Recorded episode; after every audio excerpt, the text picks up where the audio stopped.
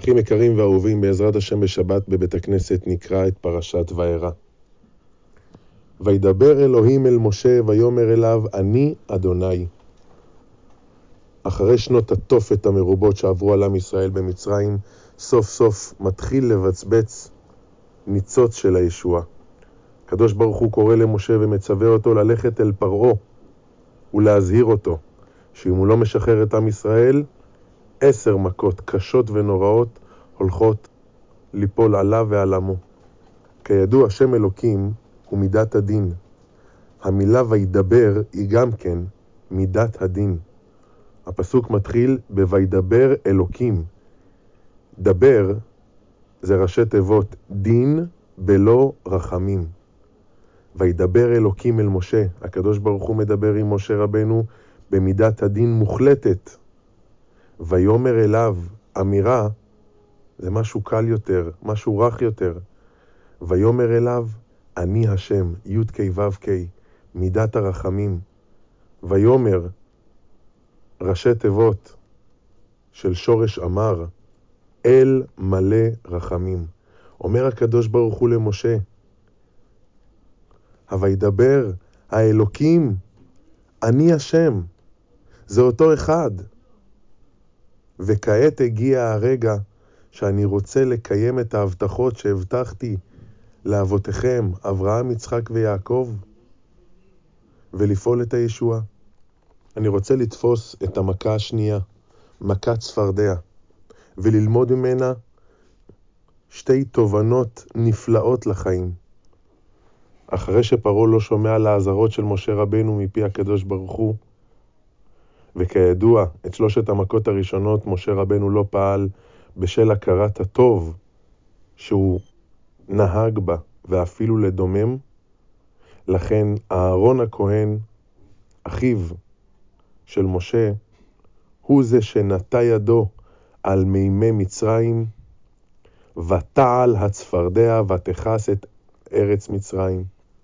כידוע, אומר רש"י, ותעל הצפרדע, צפרדע אחת הייתה, והיו מקין אותה, והיא מתזת נחילים נחילים. זה המדרש שמביא רש"י. עלתה צפרדע אחת ענקית, וממנה הם כל פעם היו באים ומכים אותה, וחובטים בה, וכל פעם כשהיו מכים בה, היה יוצא ממנה אלפים של צפרדעים קטנים שהיו מתפזרות בכל ארץ מצרים.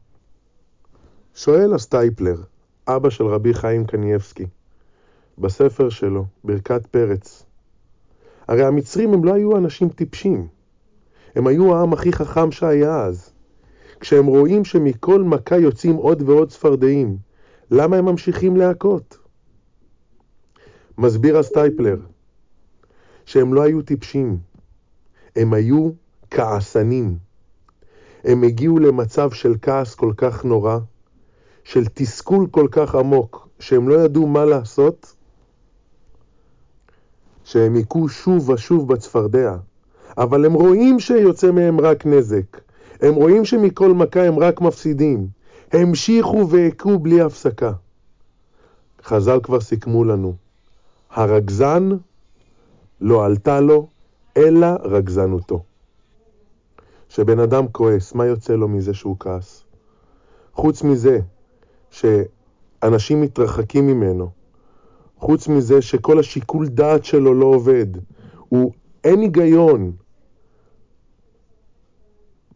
כתב כבר הרמב"ן באיגרת המפורסמת להתרחק מהכעס כי מידה רעה להחטיא בני אדם. כשבן אדם עצבני, אם הוא יסתכל על עצמו, אם נשים לעצמנו הסרטה ונראה איך התנהגנו כשכעסנו, איך התנהגנו ברגע של טירוף הדעת שאנחנו נכנסים אליו בזמן של כעס, אנחנו נתבייש להסתכל על עצמנו. אנחנו לא נאמין שזה אנחנו.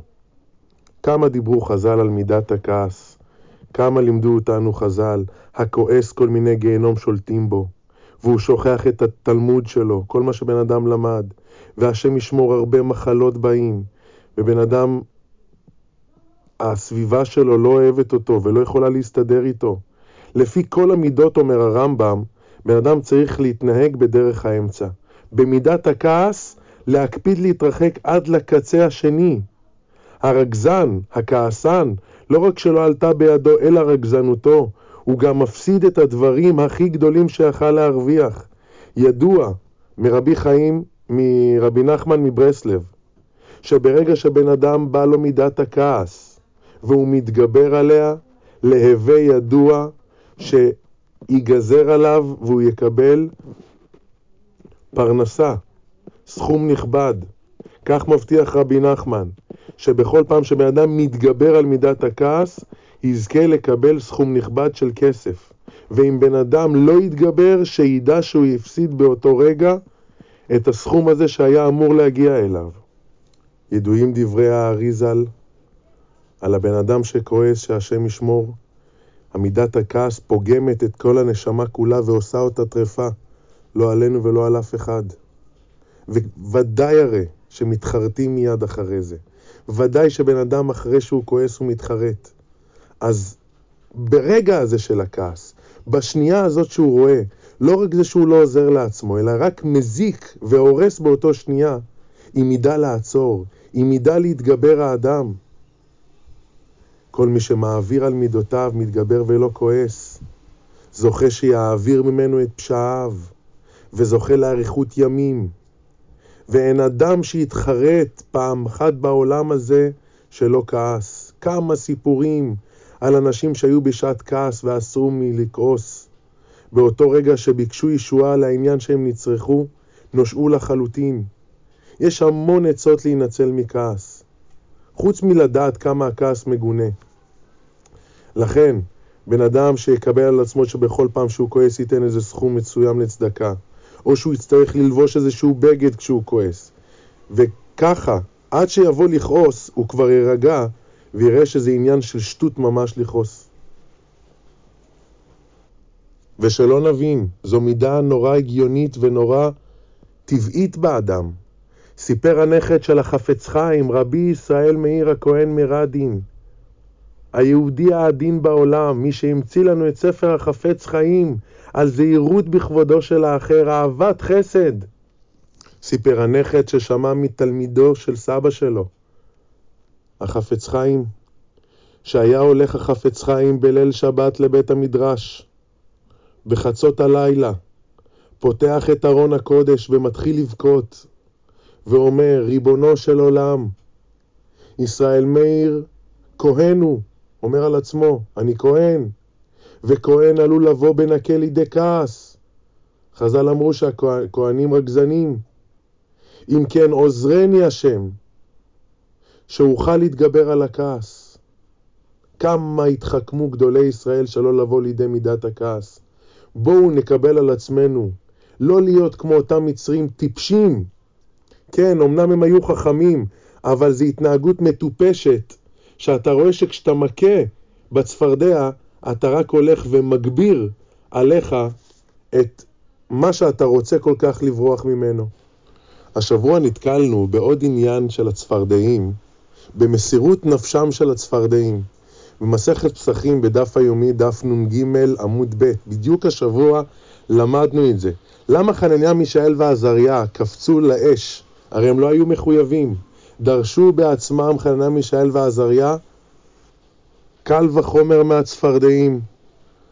אמרו בעצמן, ומה צפרדעים שאין מצווים על קדושת השם, כתיב בו ובאו ועלו בביתך ובתנוריך ובמשערותיך. הם מתי משערות מצויות אצל תנור. הווה אומר בשעה שהתנור חם, אנו שמצווים על קדושת השם על אחת כמה וכמה. הצפרדעים קפצו לתוך התנורים הבוערים. ולעתיד לבוא חנניה, מישאל ועזריה למדו את זה מהם, וקפצו גם כן לכבשן האש וגם ניצלו. מה זה כוח של מסירות נפש? אומרים חז"ל שזכו הצפרדעים האלה וחיו, על אף שנכנסו לתוך האש, חיו ואף האריכו ימים יותר מכל הצפרדעים האחרים. רק ביאור תישארנה. עד היום, עד היום, יש את הצפרדעים האלה ביאור. אומר האבן עזרא, מי הם אותם צפרדעים? זה התמסך, תנין היאור. מה שבאנגלית קוראים לזה קורקודיל או אליגטור. לפי האבן עזרא, זו הכוונה לצפרדעים, התנינים שנמצאים בתוך היאור. זכו להישאר עד היום, לחיות, כי הם זכו וקפצו ומסרו את נפשם. נסיים בסיפור קצר מה זה הכוח של מסירות נפש. בעיירה שגדל בה רבי יעקב גלינסקי, ברוסיה, סיפר לו רב העיירה הישיש, כשהיה רבי יעקב גלינסקי ילד, סיפר לו מעשה שאירע באותה עיירה. העיירה הזאת היו בה 300 משפחות נוצריות ו-200 משפחות יהודיות, כמו הרבה עיירות ברוסיה. יום אחד התפרצו לבית הכנסת שוטרים ונטלו עשרה גברים מבית הכנסת. לקחו אותם למנזר הסמוך, שם קשרו אותם בשלשלאות, ואמרו להם, או שתקבלו על עצמכם את דת הנצרות, או שיוציאו אותם להורג בעוד שלושה ימים. הגיעה השמועה אל רחבי העיירה היהודית, תושבי העיירה היהודים. שוד ושבר וצעקה עלתה בעיירה. אחרי שלושה ימים, ברגע גזר הדין, אסף רב העיירה את כולם, אנשים, נשים וטף, ילדים וילדות, כולם אל בית הכנסת. ובקולות בכי עצומים התפללו ובכו. אמר להם הרב, רבותיי, אני מבקש מכם עכשיו לבכות ולהתפלל. לא על ההצלה שלהם, אלא להתפלל שיהיה בהם את הכוח למסור את נפשם על קידוש השם, ולא חס ושלום להתנצר, כי כבר את הנעשה לא היה ניתן להשיב. ואז עשו טקס בבית הכנסת. לקחו נר, נשמה, והדליקו לעילוי נשמת כל אחד ואחד מאלה שמיועדים לעלות לגרדום, להעלות את נשמתם כיהודי עוד לפני שהרגו אותם. וככה לקחו נר והדליקו לעילוי נשמת הראשון, נר שני לעילוי נשמת היהודי הצדיק השני. ככה הדליקו תשעה נרות. את הנר האחרון לא הדליקו, את הנר העשירי. אף אחד לא שאל למה, התשובה הייתה פשוטה. הנידון האחרון היה ילד בן 17, חיימקה, ילד שעזב את בית הוריו, כבר לא כל כך הקפיד על המצוות. בקושי התפלל שלושה תפילות במניין. ילד קטן, לא חכם גדול, ודאי שלא צדיק גדול. חיים כבן יחיד להוריו, וכשהוא עזב את הבית הלך ונהיה עגלון. ממנו אף אחד לא ציפה שהוא יתגבר וימסור את נפשו על קידוש השם. כולם היה להם ודאי שהוא לא יעמוד בניסיון והשם ישמור, יתנצר. ואם הוא יישאר בחיים, למה להדליק לו נר נשמה? אבל אז נשמעה זעקה מעזרת הנשים, ושמעו את אמא של חיים כזועקת, כבוד הרב, אני מבקשת להדליק נר גם בשביל חיים כשלה. היא רוצה שהוא ימות על קידוש השם כמו כל התשעה האחרים, במסירות נפש. הרב לא יכל להישאר לזעקות של האימא. הוציא נר נשמה והדליק גם את הנר העשירי לעילוי נשמתו של חיים בן צבי.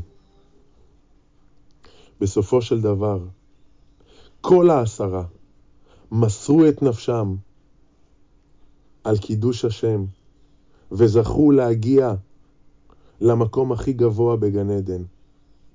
מאיפה היה לו את הכוח לחיים כזה? ילד קטן, עגלון, שלא מעניין אותו בכלל, בכלל לא קשור ליהדות כבר, לא יודע אם בכלל, אבל מאוד מרוחק כבר מיהדות. זה היה טבוע בו, זה היה בו עמוק בפנים. והראיה, הרצון והתשוקה של אימא שלו, שהוא ישמור על הגחלת של עצמו, שלא יאבד את היהדות שלו רגע אחד לפני מותו.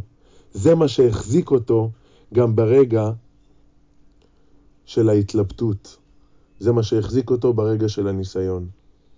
יהי רצון שנזכה למסור את נפשנו לכבוד הקדוש ברוך הוא, ונזכה לחיות על קידוש השם.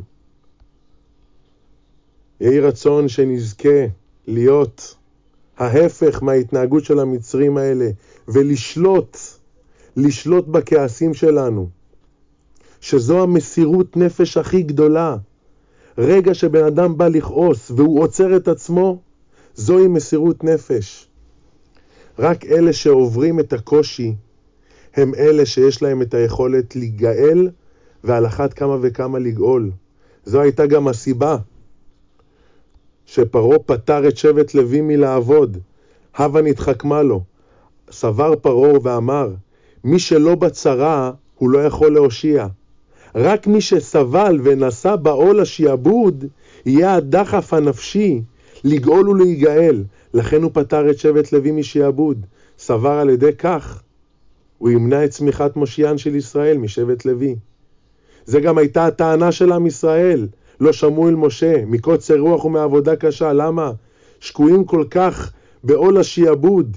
שבט לוי חופשי מכל וכול. אבל משה רבנו, משה רבנו דווקא זה, דווקא הוא, שמסר נפשו בשביל עם ישראל, שהתמסר לעם ישראל, הסתובב ביניהם ואמר חבל לי עליכם, רצה להיכנס תחת כל אחד ואחד מהם במקומו בעבודתו, הוא זה שיכל להושיע ולהיוושע. שבת שלום ומבורך.